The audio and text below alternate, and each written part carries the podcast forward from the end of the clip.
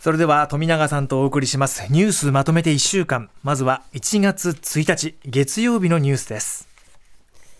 1日午後4時10分ごろ石川県能登地方で最大震度7を観測する地震が発生しました。これまでに94人の死亡が確認されたほか安否不明の方は222人にまで増えていて各地で懸命な救助活動が行われています。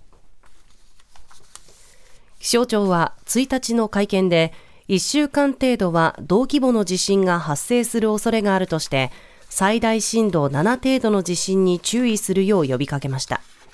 また令和6年能登半島地震と命名したと発表しました。12月22日から一部の労働組合によるストライキが行われていた格安航空会社ジェットスタージャパンは石川県で地震が起きたことに伴い、組合側からストライキを全面的に中止すると連絡があったと発表しました。続いて2日火曜日です。羽田空港で新千歳発羽田行きの日本航空516便が海上保安庁の航空機と衝突し炎上しました。この便の乗客367人と乗員12人は全員脱出しましたが、海上保安庁の航空機の乗員6人のうち5人が死亡しました。そして3日水曜日です。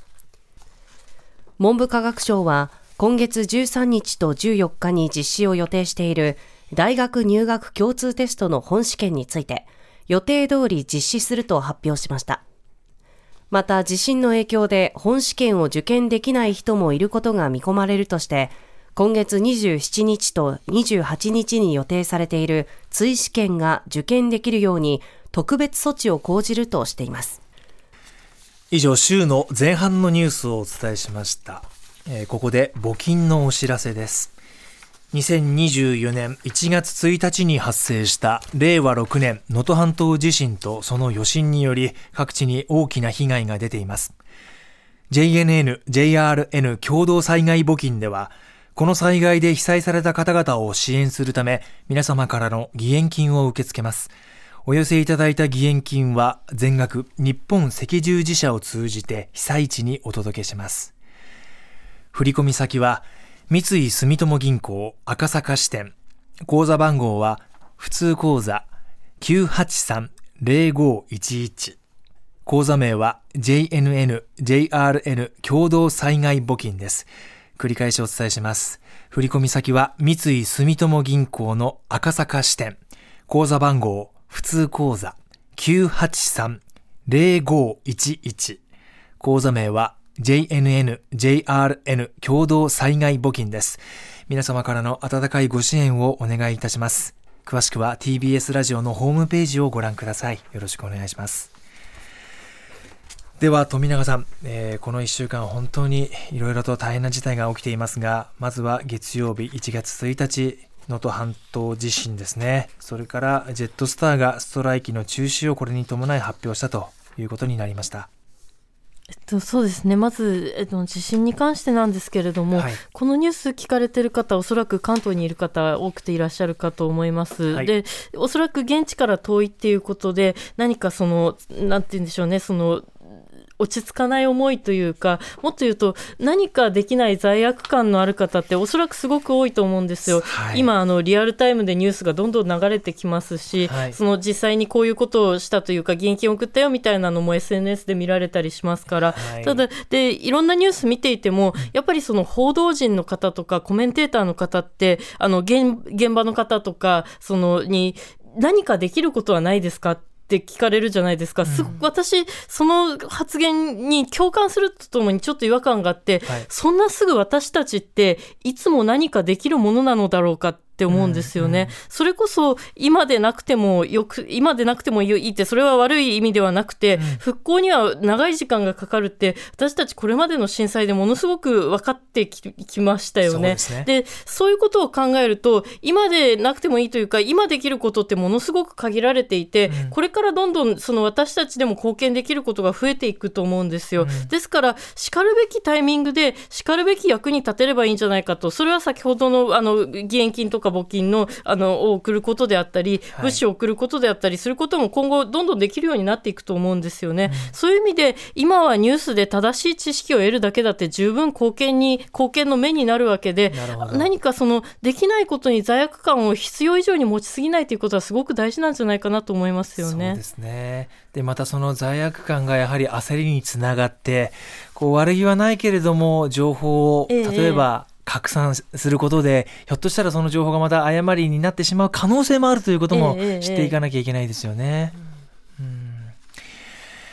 さあそしてえー、この月曜日には、えー、航空会社のジェットスターがストライキを中止するという話になりましたね。えー、そのここのストライキってあくまでその震災の影響を受けて解除しただけで、はい、あの問題はまだあの残ってるわけですよね、はい、つまり賃金が未払いであることに対するストライキなわけで、あのこれ聞いてる方会社で働かれてる方も多いと思うんですけど、はい、賃金未払いって普通に考えてものすごい問題なわけですよね。それこそあのあ日本航空の話ともつながってくるかもしれないですけれども働く人のモチベーションであるとかメンタルにつながってくるわけでそうなればヒューマンエラーを起こしかねないわけですから、労働上の問題って消費者の問題でもあるし財とかサービスをめぐる安全の問題でもあるわけですよね。そう、ね、考えた時にそのそのストライキが中止になったっていうのはもちろんしかるべき理由なわけですけどもその発生因っていうものそれが人々に及ぼす影響っていうのは決してジェットスター1社であるとか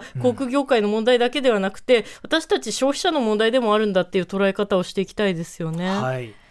そして今のお話が構造的にも絡んでいると思われるこの火曜日のニュースですね。1月2日日本航空516便と海上保安庁の航空機が衝突するという事故、ええ、はい、今も検証も続いていますし大きな大きな影響が出ました。そうですね。日本航空のスタッフに対する称賛というのがものすごくその世界的にも広まっていて私はこれはすごくいいことだと思うんですよ。やっぱり、ええ。ー、犠牲者はいなかったということですね、ええそそうした素晴らしい対応その犠牲者を出さなかったっていうことはもちろんなんだけれども、はい、じゃあそれを可能にしてきた職場とか働き方がどういう構造のもとで成り立っているのかっていうのを考える必要もあると思うんですよね。でそのなんでしょうねその日本航空のスタッフが素晴らしい対応できたのはもちろんいろんな理由があると思うんです。個人の努力であったりとかその現場のいろんな偶然であるとか、はい、ただスタッフを十分な数配備してきたとかその訓練そのなんでしょうね安全保安上の人材を欠かさないこととかそれを経営陣にずっと要請してきた現場の人たちの努力とかそういうところにも目が向くといいかなというふうに思うんですよ。日本航空素晴らしいですねじゃなくてじゃあその中で働く人たちがどういう提言をしてきたのか、はい、どういう努力をしてきたのかということなのかなというふうに思いますね。いろんなことができてしまうからこそそれが当たり前になっていく怖さといいますか、えー、本当にそれがしっかりと安全に安心して作業に当たれるような環境づくりというのはこれはもっともっと強く現場から声を上げたり、声を聞き取ったりしなければいけないですよね。そして週の前半もう一つ、水曜日大学入学共通テストについてこれは予定通り実施されるというニュースですね。これについていかがですか、ね、一応大学教員なので、やっぱり気にしてるニュースではあるんですが、なんかそれとはちょっと違う観点で興味深いなと思った出来事があって、はい、あの私結構高校で講演したりとか、はい、高校生向けにその社会運動とか政治参加のお話をするので、はい、割と高校生が家に来てくれたりとか、うんうん、うちのパーティーに来てくれたりするんですけれども、うん、ある高校生がそのあ今度共通テストだね頑張ってねって言った時に、楽しんできますって言ったんですよ。なんかそれなんかこうすごいな強いなって思うんですけれども、うん、へえ楽しいのかいって聞いたら、はい、そりゃ今まで学んできたことを発揮できるのは嬉しいですよ。楽しいですよっていうわけですよね。それってすごくなんか、えー、あのげなんて言うんでしょうね。知識を得ることと発揮することの原始的な喜びだなと思ってて例えば藤森さんも北村さんも、えー、おそらくものすごく取材されたりとかその取材を分かりやすく伝えるために知識を得たりされされたりしてると思うんですけれども、はい、でそれその上でこうして報道の現場に立たれると思うんですけれども、はい、で私も調査したり本を読んだりしてなるべくこうした場で知識を発揮したりとか論文を書いたりするわけですけど、えー、それってもちろん慎重さを要する作業でもあるんですが、はい、やっぱり得た知識を発揮することって楽しいじゃないですか。はい、でなんかその楽しさをその高校生のコメントから教えてもらったような気がするんですよね。ですからあの共通テストってもちろん今回の場合が地震の影響であったりとかそうでなくても冬っていうことでいろいろトラブルが起こったりするわけですよね、はいはい、大雪ですとか、えー、でそのトラブルに対して、まあ、あの当然大学で受験するわけですから大学のスタッフとかもなんとかその安全に試験をするように取り組んでいたのでもう緊張感のある現場で楽しいどころじゃないのはすごくわかるんですよ、うん、ただ楽しいって言ってられる状況じゃないと思うんですけれどもその上で知識をこれまで1年間頑張ってきた1年間、うん、2年間か半年か分かんないですけれども、はい、得てきた知識を発揮する楽しさっていうのを享受してもらえたらと受験生の人には思いますね、うん、楽しんでください。そうですよね。本当にこれ学びの原点だったりしますからね、そういう気持ちが持てるように、はい、周りもそういうサポートができるようにしたいなと今お話伺ってて思いました。そうですね、はい、ここまで今週前半のニュースをお伝えしました。続いては週の後半4日木曜日のニュースです岸田総理が年頭の記者会見を行い自民党の派閥の政治資金パーティーの問題をめぐり来週自民党に総裁直属の機関として政治刷新本部を立ち上げると表明しました。以上週の後半のニュースをお伝えしました。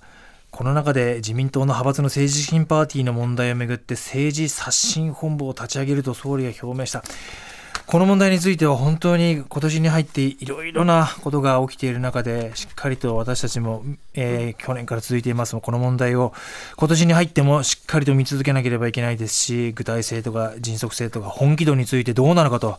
問い続けなければいけないと思いますが今週はこの他にも様々ニュースがありましてえー、富永さんにお伺いするのは木曜日のニュースですね。東京都の小池知事人材の流出が続いている介護業界への対策として介護職員に対しては月1万円から2万円程度の支援を行う方針を明らかにしたということですね。これについていかがですか？まず一つはいいことですよね。はい、そのお金、お金というか、その介護業界、特にケアワーカー、エッセンシャルワーカーであるにもかかわらず、賃金が低いということはずっと言われてきたわけで、はいそでね、それに対して支援をするのはいいことなんですけれども、はい、ただ、月1万って言ったら多く見えるけれど、うん、まあ、あの、1日300円くらいなわけですよね。で、はい、明確に今、物価高が続いている中で、うん、やっぱり、その、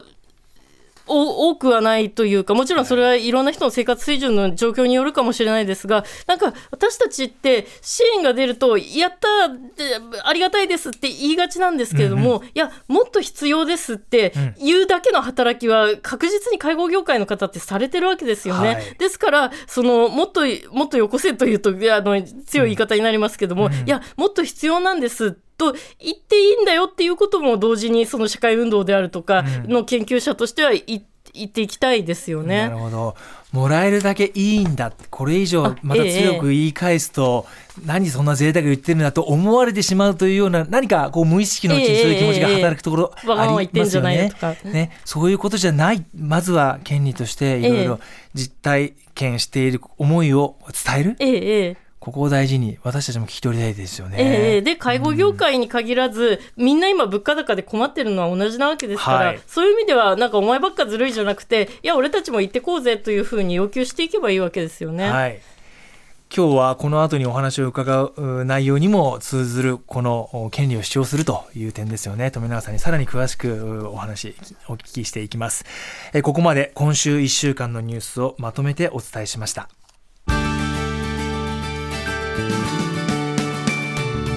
まとめて土曜日。